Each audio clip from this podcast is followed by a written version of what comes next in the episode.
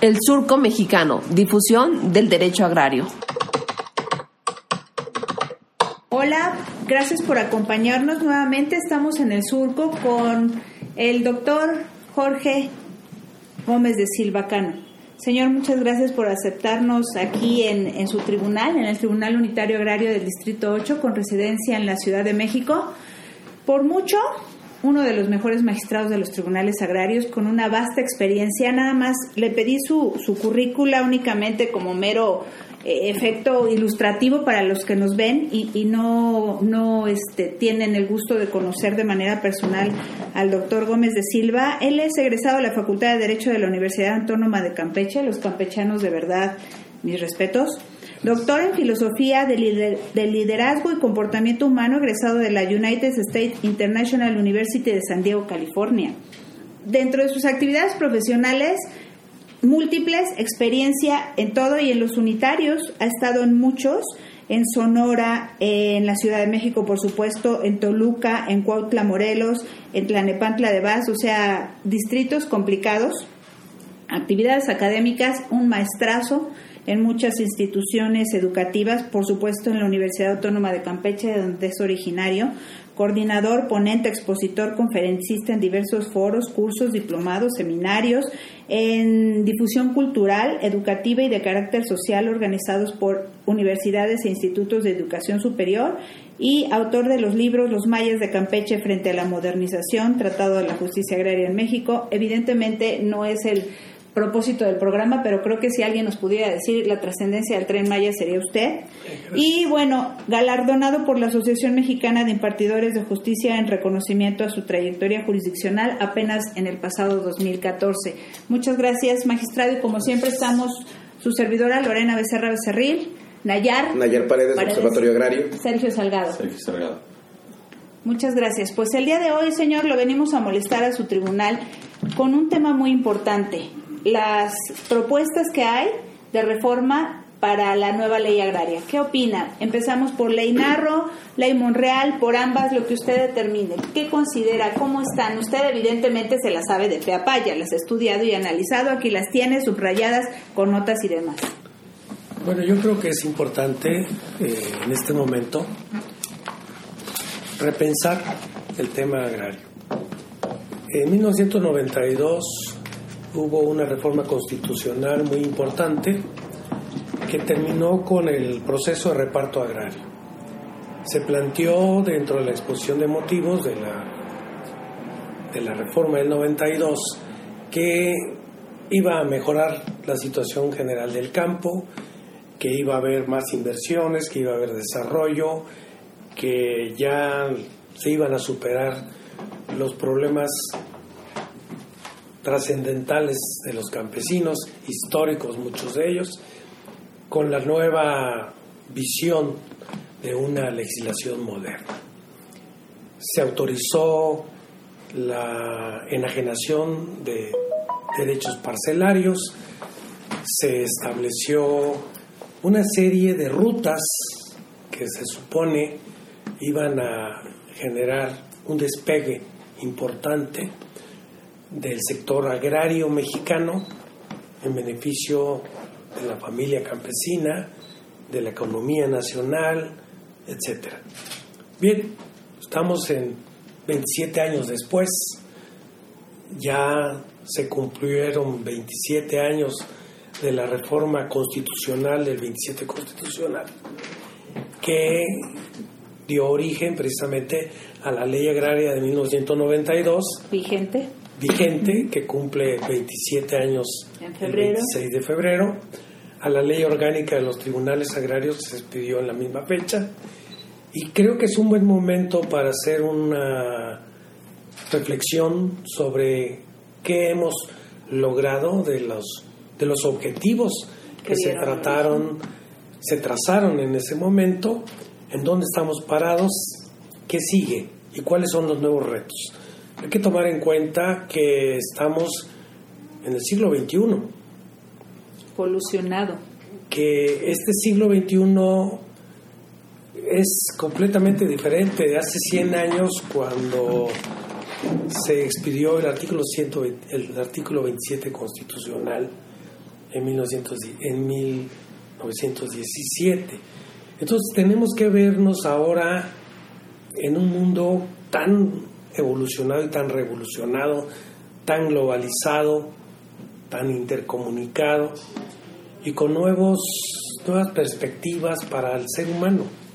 Tecnología muy avanzada, eh, toda la tecnología que ustedes utilizan ahora para este programa, para esta grabación, pues es, es, es producto precisamente del avance tecnológico de la humanidad.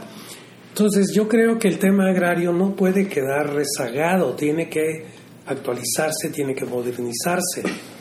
Entonces, si vamos a, ver las iniciativas que actualmente se presentaron en el Senado, empezaríamos por la primera que se presentó, que es la del senador Ricardo Monreal. Esta iniciativa propone precisamente una nueva legislación para el campo. Introduce algunos conceptos importantes. Efectivamente he hecho algunos análisis y algunas anotaciones. Eh, si la vamos a aplicar, la nueva legislación hay que conocer el origen, sí, cómo se va gestando.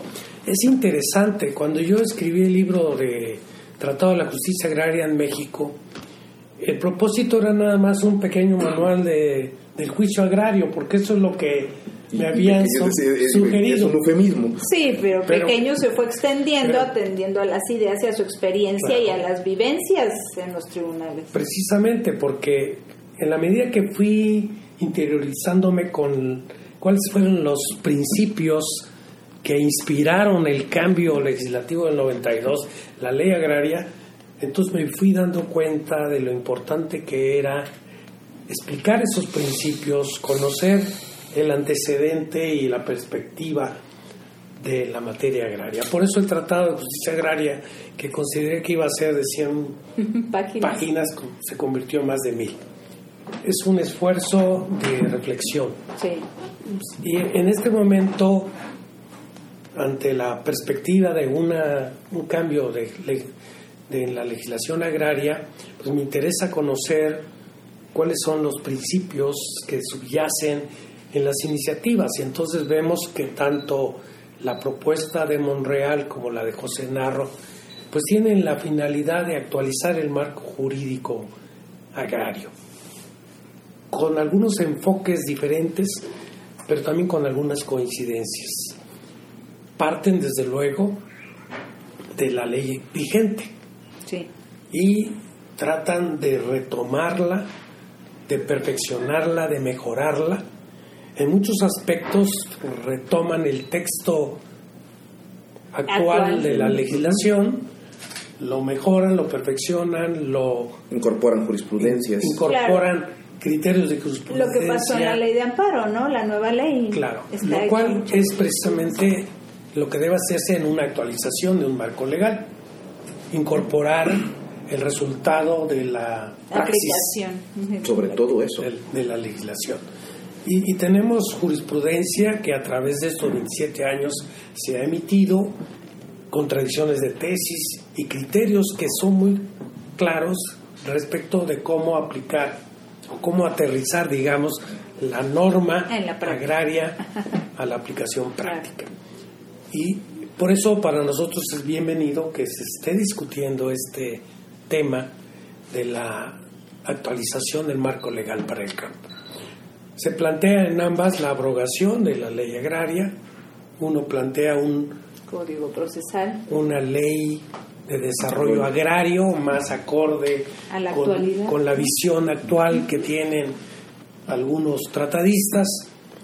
Eh, Narro, por su parte, plantea una nueva ley federal agraria, eh, dándole una amplitud, un marco, más amplio a la ley vigente y ambas incorporan un tema fundamental, pues que es parte del avance de la humanidad, como es el reconocimiento de los derechos de los pueblos indígenas y que en la legislación mexicana, de acuerdo con los señalamientos con la relatora de la ONU para el tema de las comunidades indígenas, no, estaba no está contemplado en la ley, entonces hay como una especie de vacío, de laguna, entre qué hacer cuando los titulares de derechos agrarios, ejidos o comunidades, forman parte de una comunidad Indígena. indígena.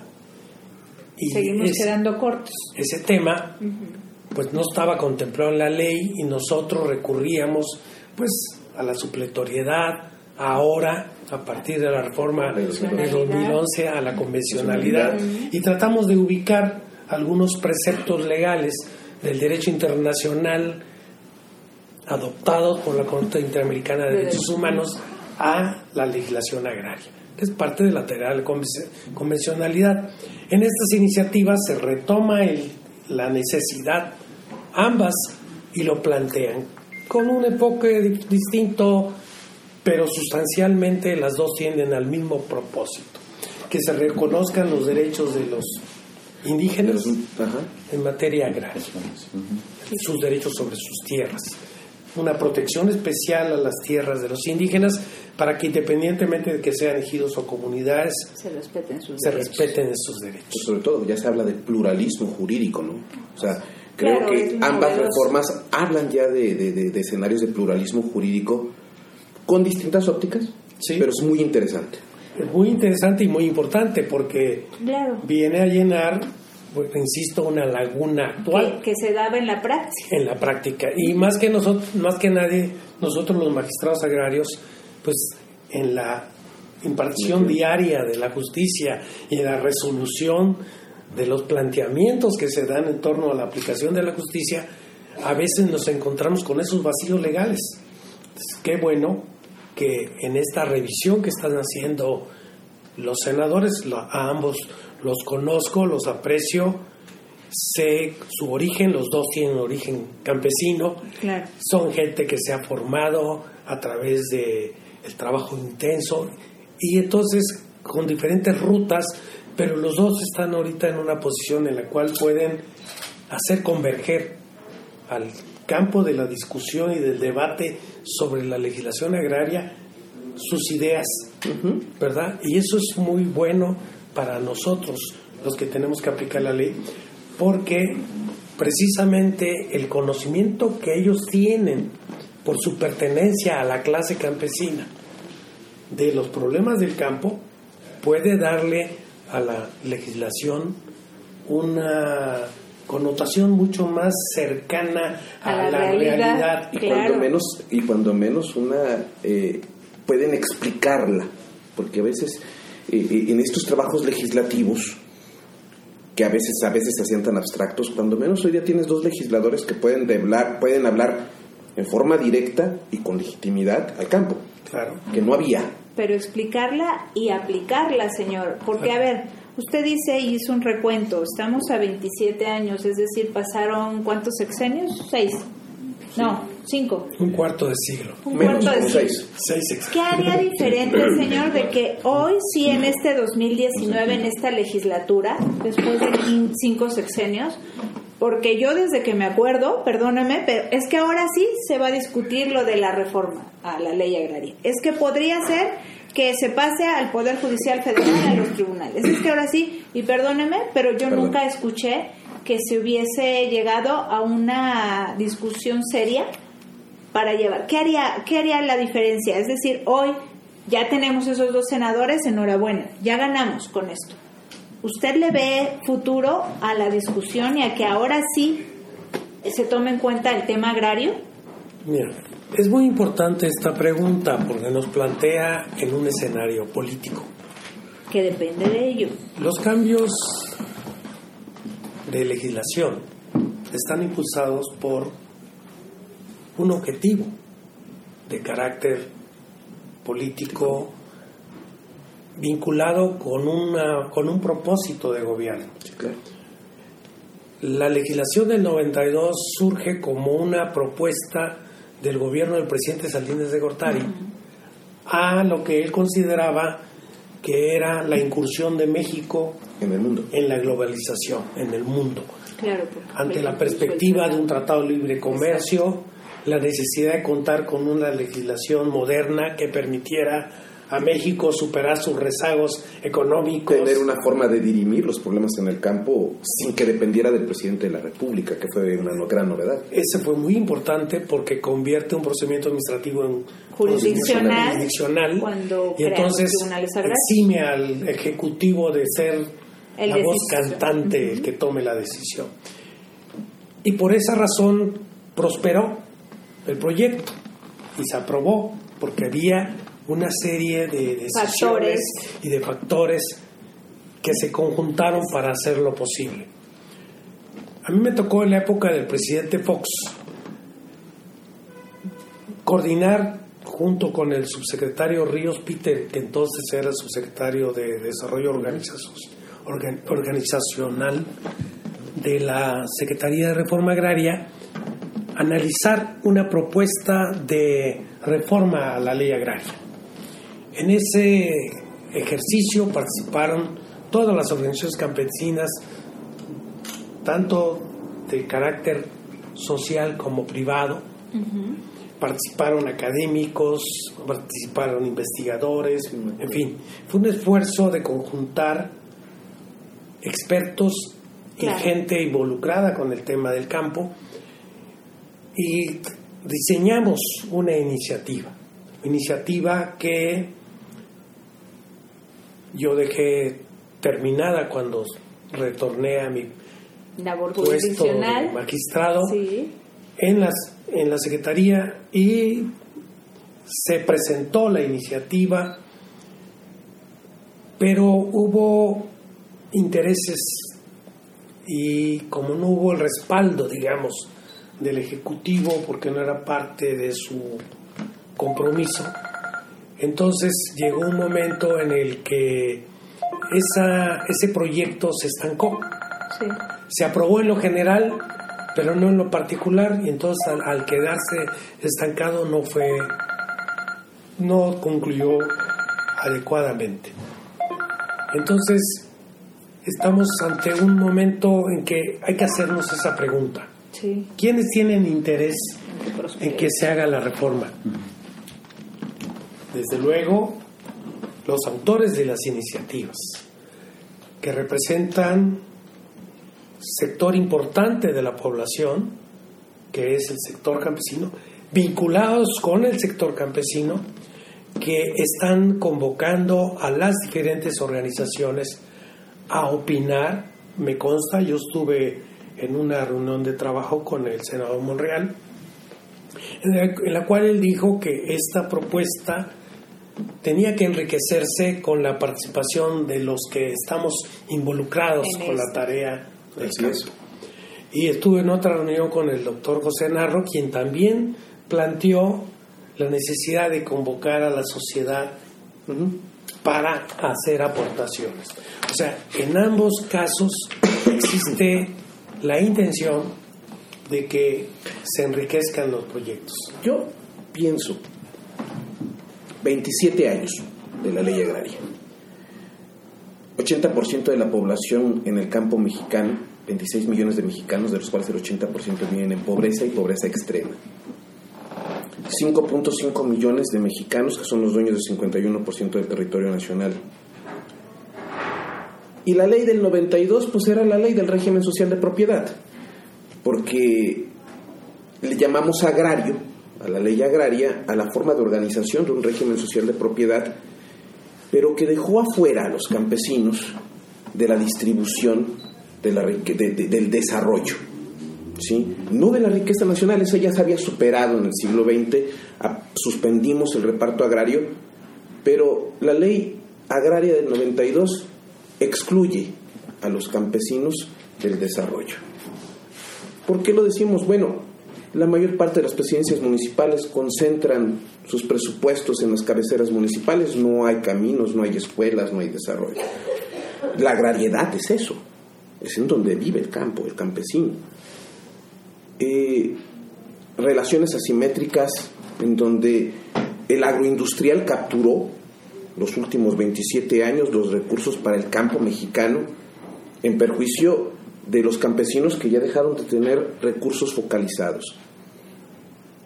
¿No será necesario, don Jorge, que si bien es cierto, nuestro régimen social de propiedad, que forma parte de entre 65 y 70% de cada una de las propuestas de Narro y de Ricardo Monreal, también ya hablen de los derechos de los campesinos, del derecho efectivo al desarrollo, de incluir, es decir, que ya deje de ser un texto única y exclusivamente del régimen social de propiedad, para que se convierta también y darle certeza desde el Estado, desde la ley, desde el Congreso, certeza al campesino para involucrarlo al desarrollo nacional. las iniciativas sí contemplan ya esa fase. En la propuesta de Monreal, de Monreal se plantea una participación activa de los campesinos, de los dueños de la tierra, no solamente en los programas de desarrollo, sino también en la planeación de la infraestructura que se va a instrumentar. Si van a generar obras trascendentes en territorio que es propiedad social, se les debe involucrar. Los dueños de la, tierra deben ser parte de ese proceso de instrumentación desde la planeación. En mi tesis doctoral, de alguna forma, claro, está eh, orientada hacia los mayas de Campeche, que luego fue un libro sobre la modernización, planteaba este, este problema. Yo vi durante muchos años que los desarrolladores llegan a una comunidad, se entrevistan con alguien, generalmente con el líder de la comunidad, el representante natural o formal, y con base en eso ellos hacen su, su proyecto de desarrollo, pero no involucran a la población. ¿no? Porque la solamente usan. la usan, o se convierten en simples aportantes. Y entonces desarrollan obras que luego la comunidad no siente suyas. Claro. Porque no fue partícipe. Y que muchas veces, en lugar de generar un beneficio, genera una controversia o son una manzana de discordia. Señor magistrado, fíjese que y estamos con uno de, con el decano del derecho agrario, un juzgador, una institución, y no quiero pasar inadvertida la ocasión. Ahora que estamos platicando con usted, uno de los grandes problemas es la justicia agraria. La ley agraria con escasos 37 artículos, pareciera que iba a ser expedita, que la justicia iba a ser pronta, como lo preveía el 27, fracción 19, y la, y la parte del capítulo de la justicia agraria. Pero hoy vemos juicios bastante tardados, dilatados, juicios que por cuestiones técnicas, materiales, económicas, se pueden ir a años. En particular desde su óptica como juzgador, pero también como académico, estas propuestas superan estas limitantes y lo pongo en esto, las nulidades es uno de los grandes problemas de los que llegan aquí con ustedes a los tribunales agrarios, el gran problema de la complejidad para las convocatorias de las asambleas. Y el tercero es el caso de la supletoriedad. El artículo segundo de la actual ley agraria, el 167, prevé supletoriedad. Y toda la novena época tenemos varias, muy escasas pero muy valiosas, eh, criterios jurisprudenciales, en algunos casos jurisprudencias, donde la segunda sala trató de darnos línea por dónde o en qué casos era aplicable, podíamos invitar a la legislación civil y mercantil y en cuáles no. Desde su óptica, ¿cómo lo ve? Bueno, en principio es importante señalar que sí contemplan tanto la iniciativa de Monreal como la de Narro superar este tema desarrollar un marco jurídico específico para la materia agraria. Por ejemplo, nosotros vemos que la legislación agraria se hizo pensando en que el juicio agrario sería sumario, sumarísimo, Uy, no, bueno. algunos abogados. bueno, en, en la intención fue buena, pero en la práctica te encargo. Pero a la hora de empezar a aplicar el derecho, señor, ¿no? nos encontramos con situaciones reales que impiden el avance tan rápido, tan rápido los como quisiéramos. Yo estuve, he estado en muchos tribunales, pero estuve en el arranque de varios. Y entonces teníamos mecanismos para acelerar los procedimientos. Pero muchas veces son mecanismos que son decisiones del magistrado como director del proceso se tropezaban contra los intereses de los litigantes. Entonces, iban los amparos y nos iban frenando para que nosotros adoptáramos las formalidades del proceso civil. Claro. ¿Por qué? Porque nos decían que era supletorio el, Código de Procedimientos Civiles. Sobre todo en el ámbito de las notificaciones, señor, qué complicado, que si dejaste citatorio, que si no dejaste, que si la ley agraria no lo preveía. Entonces, muchas veces, en mi, en mi experiencia personal, he visto que se sacrifica la finalidad, el objetivo de justicia del procedimiento agrario por las formalidades procesales que nos exigen. A veces el magistrado decide que un, un elemento aportado es irrelevante para la solución del conflicto y, resuelve aquello y en un amparo es el documento. quejoso se duele de la trascendencia de esa prueba y entonces solamente para que el magistrado valore, valore se pronuncia, se, repone el procedimiento. Se reponga el procedimiento. Y entonces muchas veces esto genera retraso. Perdón, se nos mueren los justiciables antes de que podamos terminar un asunto, señor. O que se puedan ejecutar. Ese es otro tema. Pero sí creo que es importante que tanto Monreal como Narro eh, adviertan la existencia de este problema. Ya hablan, de videograbación en ambos.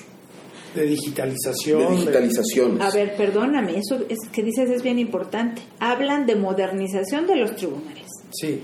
Ahí te encargo que con el presupuesto que tienen podamos, podamos, perdóname, llevar a cabo esta modernización tecnológica, señor. Que les asegure papel, que les aseguren viáticos, que no sean tan obtusos la forma de pedirle un notificador. Quizá aquí en la Ciudad de México no, pero habrá casos, y no digo que no, pero me refiero, hay casos en donde un notificador para comprobar gastos, un actuario, pues cómo lo hace con CFDIs y demás. A veces parece que el tema de presupuestal va por otro lado, como dice Lore y demás. Esa fue una de las bases por las cuales yo propuse en mi, en mi Tratado de la Justicia Agraria que para evitar que criterios administrativos frenaran la impartición de la justicia, que se incorporaran al Poder Judicial. Bueno, es una opinión. Ahora, ahora hay el tema de que la propuesta de, del doctor Ricardo Monreal plantea la desaparición del Tribunal Superior Agrario, cuando plantea dentro del marco legal que como medio de impugnación solamente existe el amparo. Suprime el recurso de revisión, o sea, suprime la intervención del Tribunal Superior Agrario como órgano de segunda instancia. Y en unos transitorios establece que tiene seis meses para liquidar sus pendientes. Esto es, plantea la desaparición del Tribunal Superior Agrario.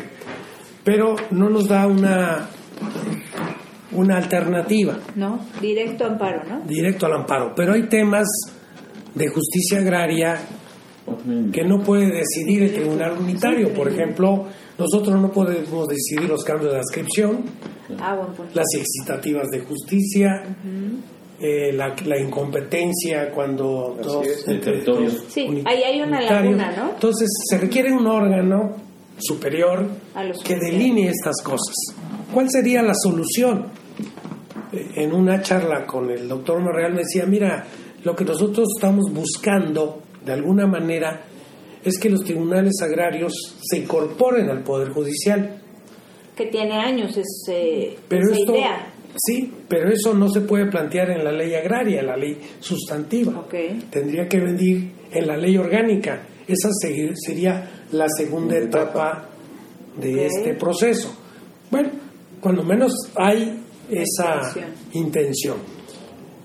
En la iniciativa del doctor Narro, las cosas se mantienen como están. El Tribunal Superior con las mismas funciones, el recurso de revisión, etcétera. Yo creo, desde mi perspectiva personal, que la mejor manera de ahorrarle a los campesinos tiempo en la tramitación de sus procedimientos es que quede solamente el amparo como medio de impugnación, como cualquier decisión jurisdiccional de cualquier otra índole. Pero también creo que se requiere un órgano que regule la administración de los tribunales. Perdón, tipo consejo de la judicatura pudiera ser, porque No, tal vez una sala superior más, más restringida ¿Una sala auxiliar? Una- para administrar los tribunales. Sí, Así es. claro, lo que señala el magistrado, cuestiones de inscripción, designación Dirimir de problemas recursos, competenciales. licitativas de justicia. Quejas, en fin, responsabilidad. ética de los juzgadores, lo que hace el Consejo de la Judicatura, pero dentro de un órgano eh, posiblemente más corto, más chico. Sí, porque un consejo de la judicatura para un tribunal pequeño, yo lo veo como una, Sí, un que es aparato muy pequeño, ostentoso. exacto. ¿no?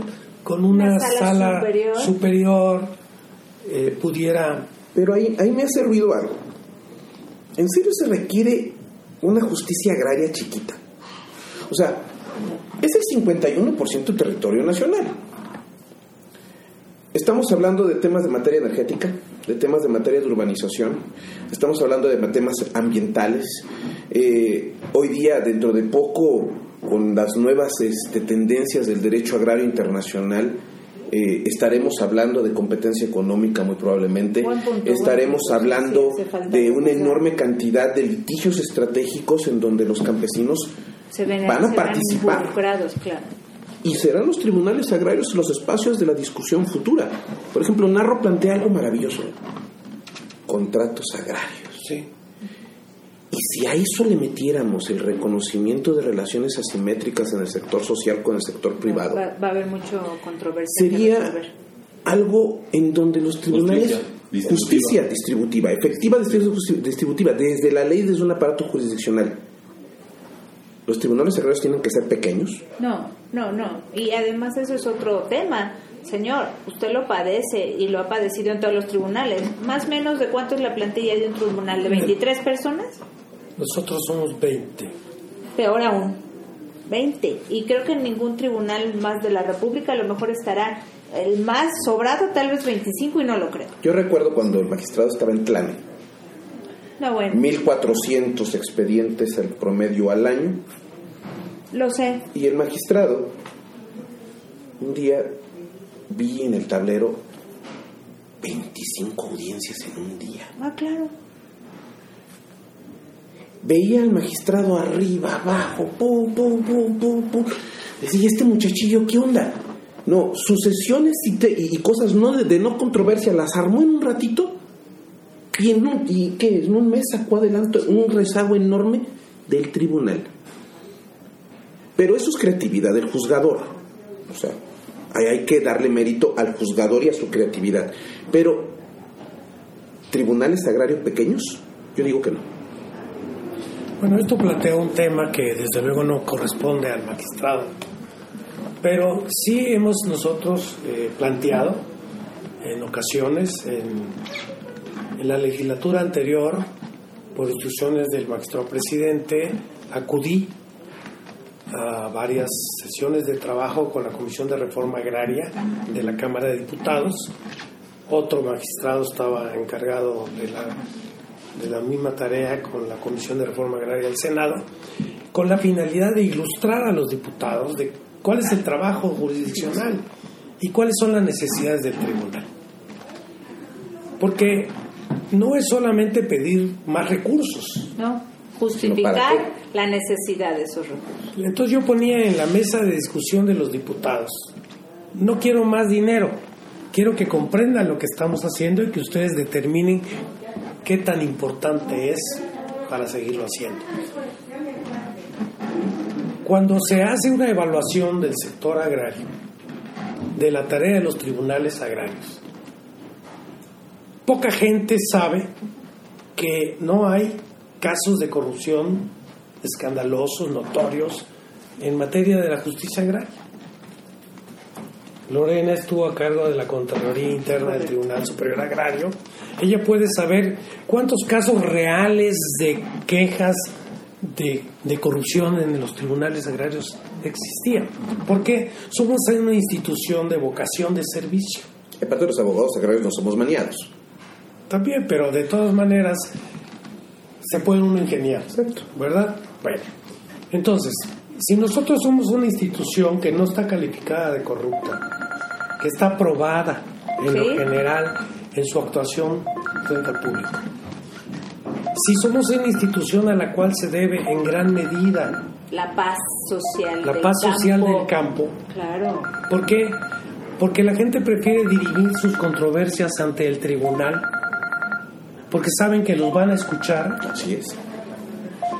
Que pueden plantear sus cuestiones de manera personal y directa, de que conocen al magistrado y le pueden decir al magistrado lo que, lo que Lo que necesitan, lo lo que, que necesitan. quieren, que pueden hacer valer sus argumentos, que el magistrado puede sentar a las dos partes enfrente, platicar con ellas y buscar una conciliación.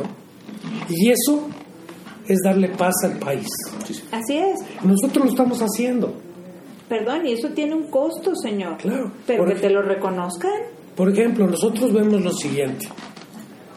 Yo fui magistrado agrario cuatro años y medio en Hermosillo. Nunca tuve una manifestación de protesta en el tribunal, porque la puerta estaba abierta, Porque los campesinos sabían que estaba usted ahí. porque sabían que estaba el magistrado y podían acceder al magistrado. Aquí cualquier persona viene al tribunal, pide hablar con el magistrado y el magistrado lo recibe y escucha sus planteamientos.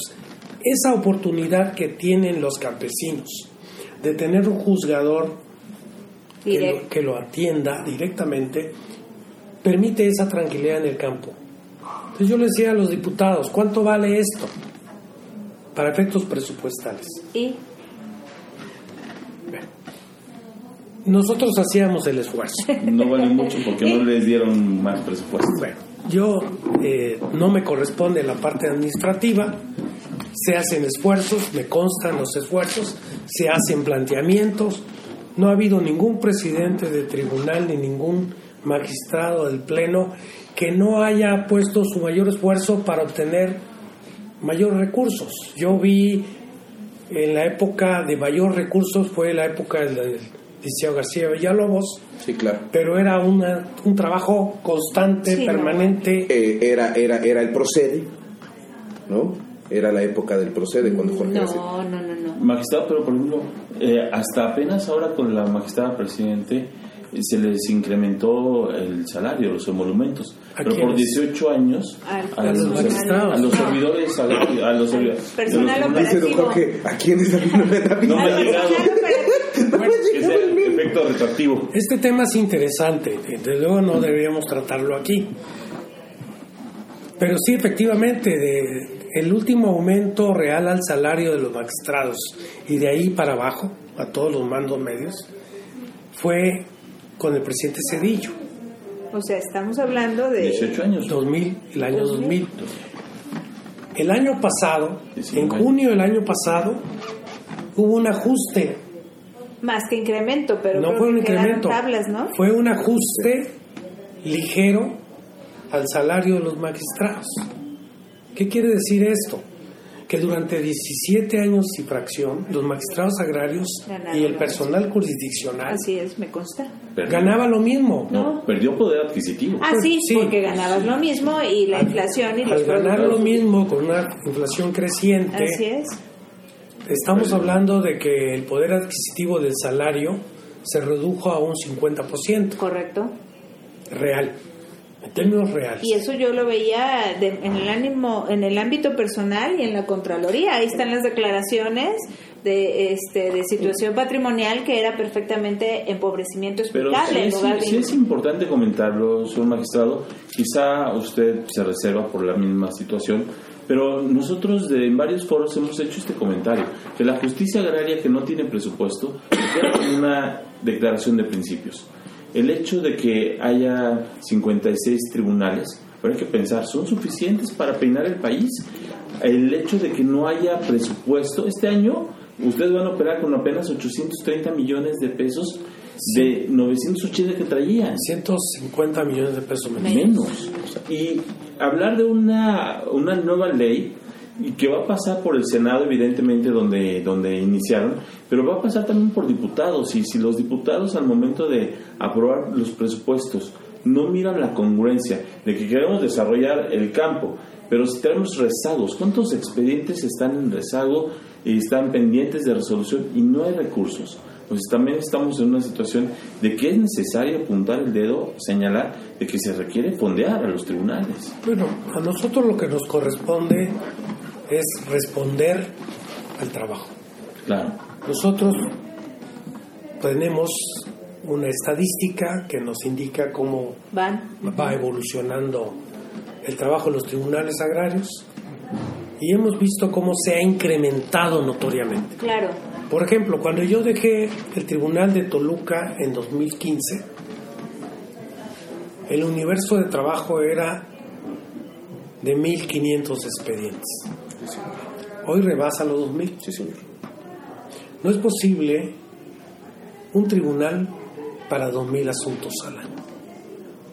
De ni un juzgado civil aquí en la Ciudad de México. ¿eh? ¿Sí? A mí me tocó como secretaria de acuerdos, perdón, yo dejé ocho años de mi vida tribunal de Tlalnepantla.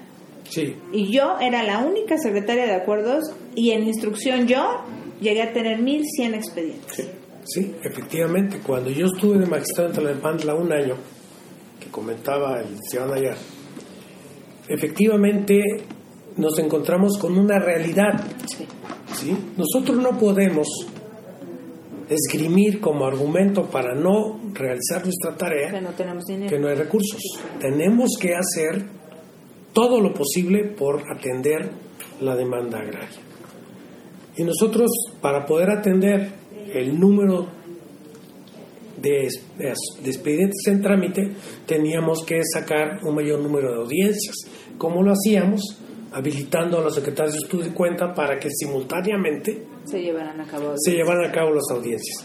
Y esta es una realidad. La ley dice que el magistrado tiene que estar presente en el desarrollo de la audiencia.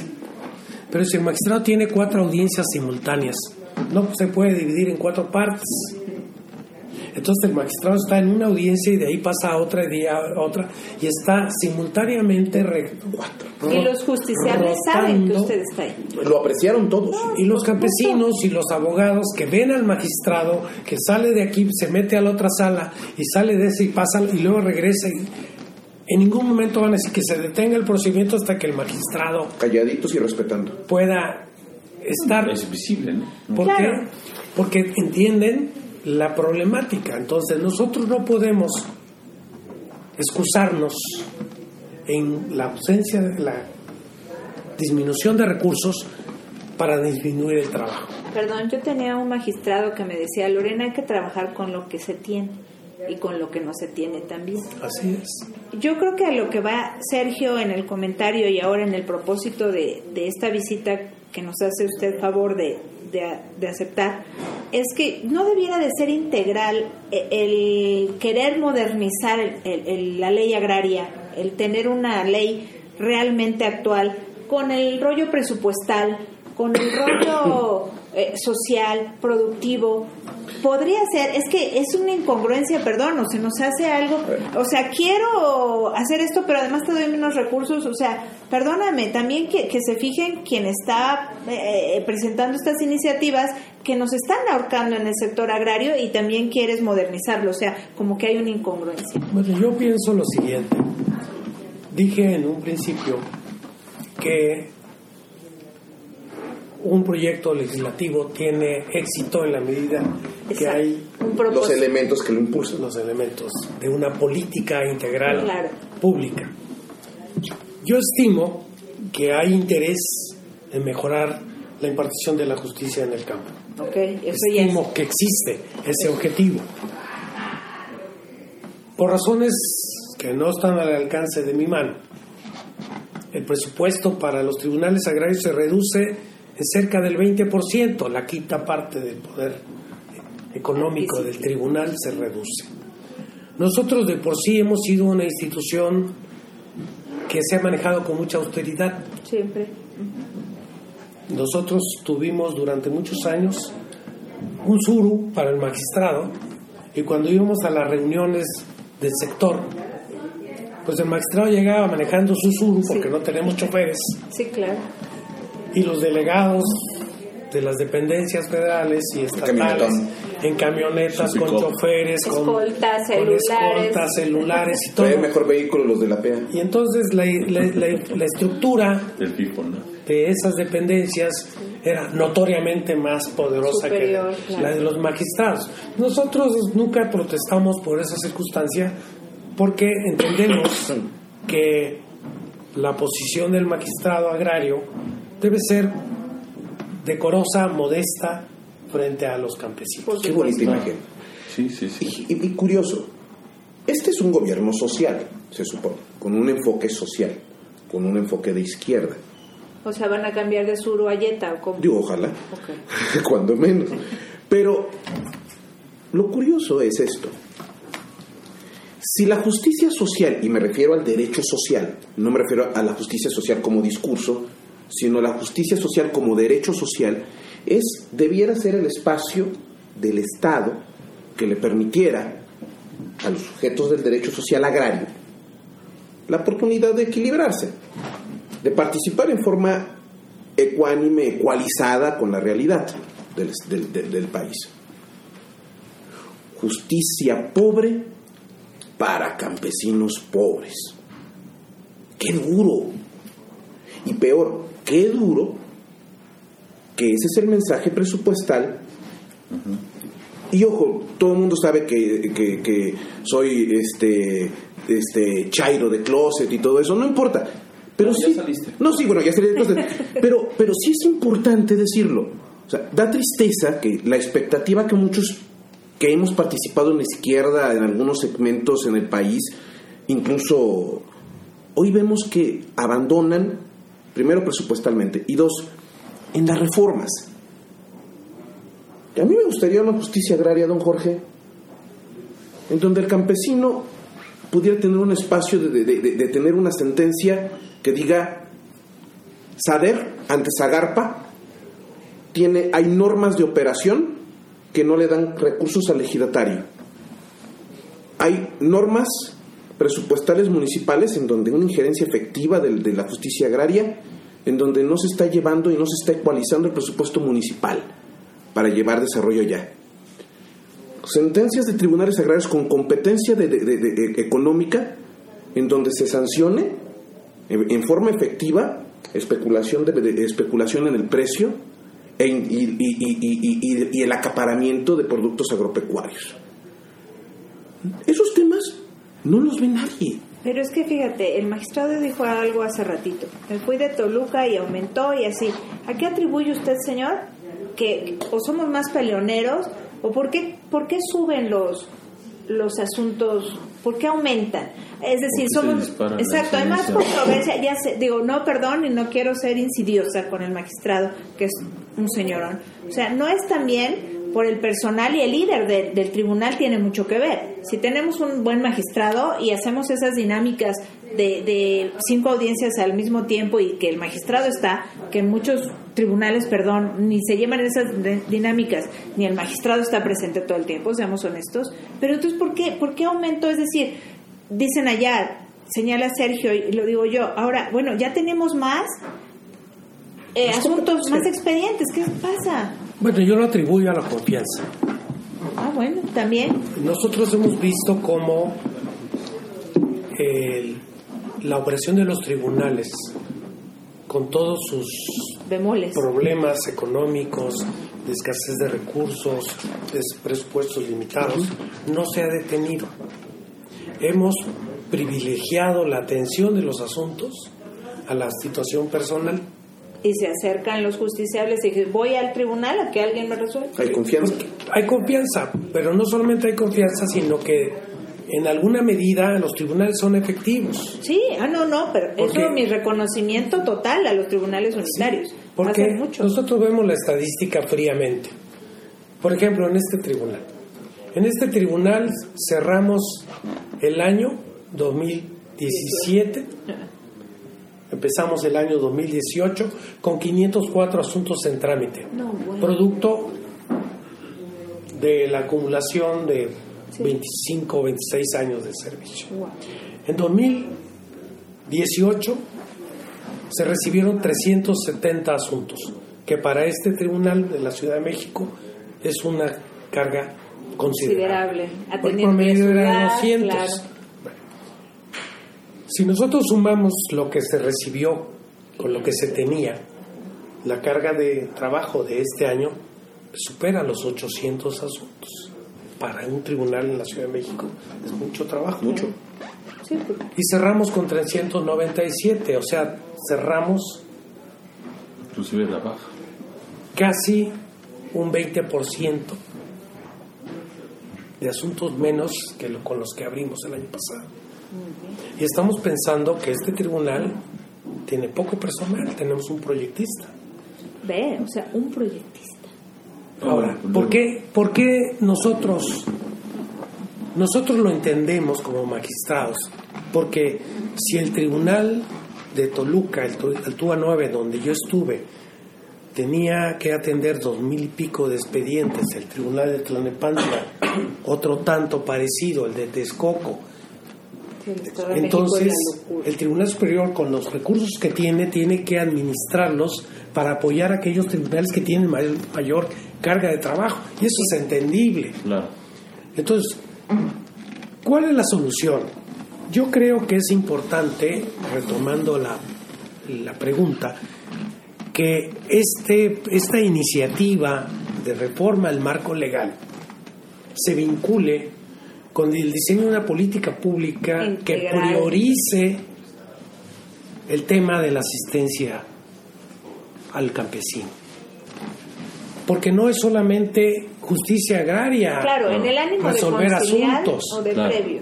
Hay que ver también que el tema agrario, y por eso la ley tiene muchos aspectos interesantes, tiene que ver con organización para el trabajo.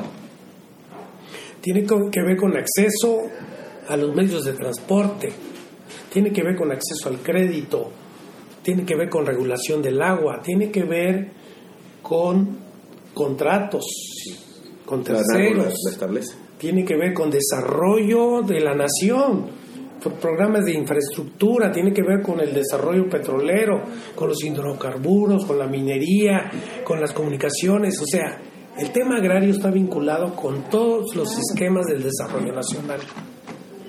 Y entonces tiene que haber una política pública que, que establezca cuáles van a ser los apoyos que se le van a dar al sector agrario para que salga adelante.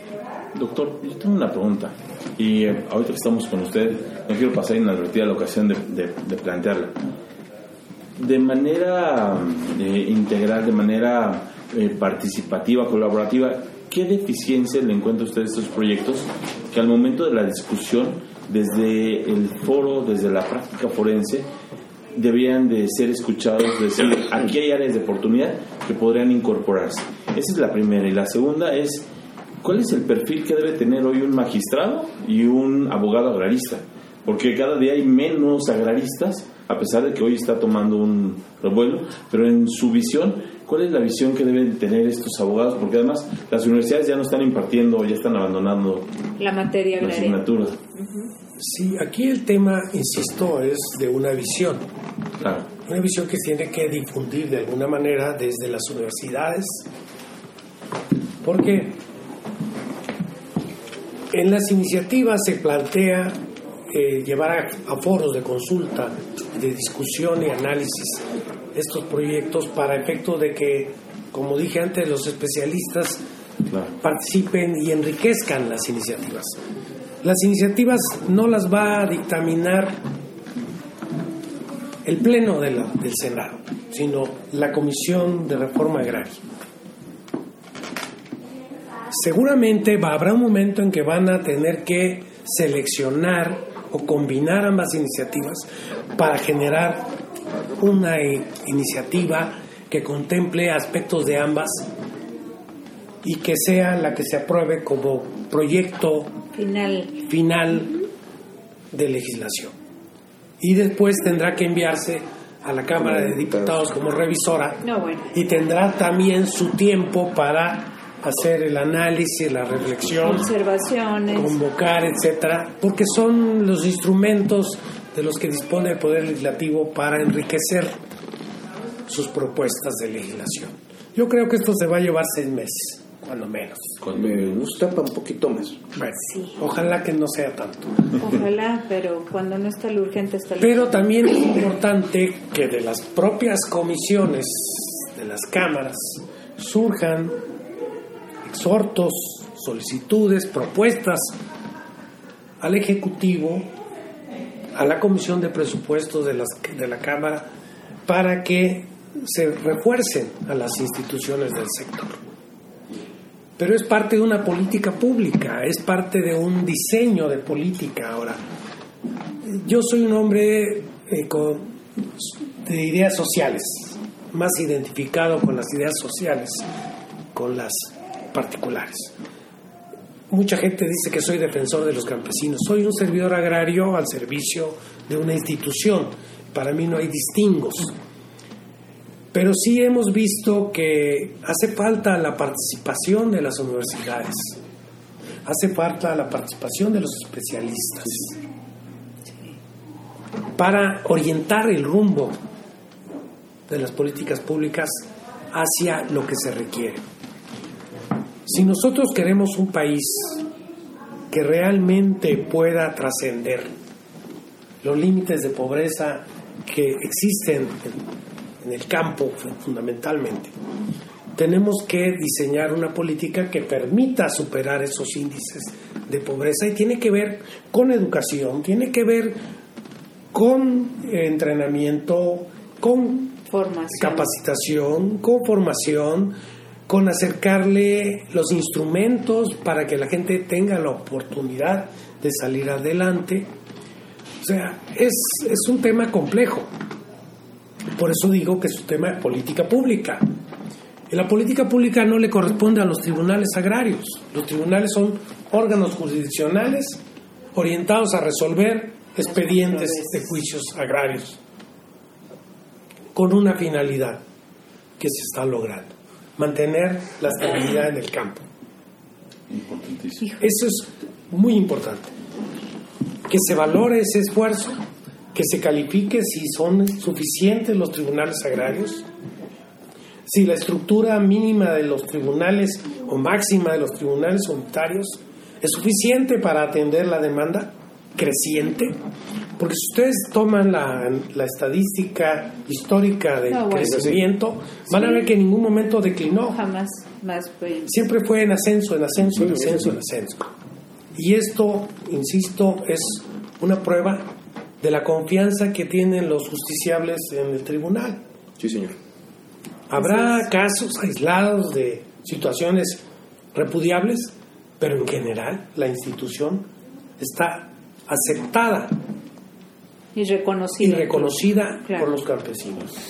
Magistrado, este es un tema y no me dejará mentir Sergio y Nayar que estamos haciendo surco, como dice eh, el título de, de nuestras cápsulas, en el ánimo nada más proactivo y de, de abonar en lo posible. De verdad, da para más cápsulas y si nos permite lo vamos a estar molestando de manera regular porque es fascinante platicar con usted y no terminaríamos. Solo un tema, Lorena, Sí. que ustedes lo trataron, que es importante.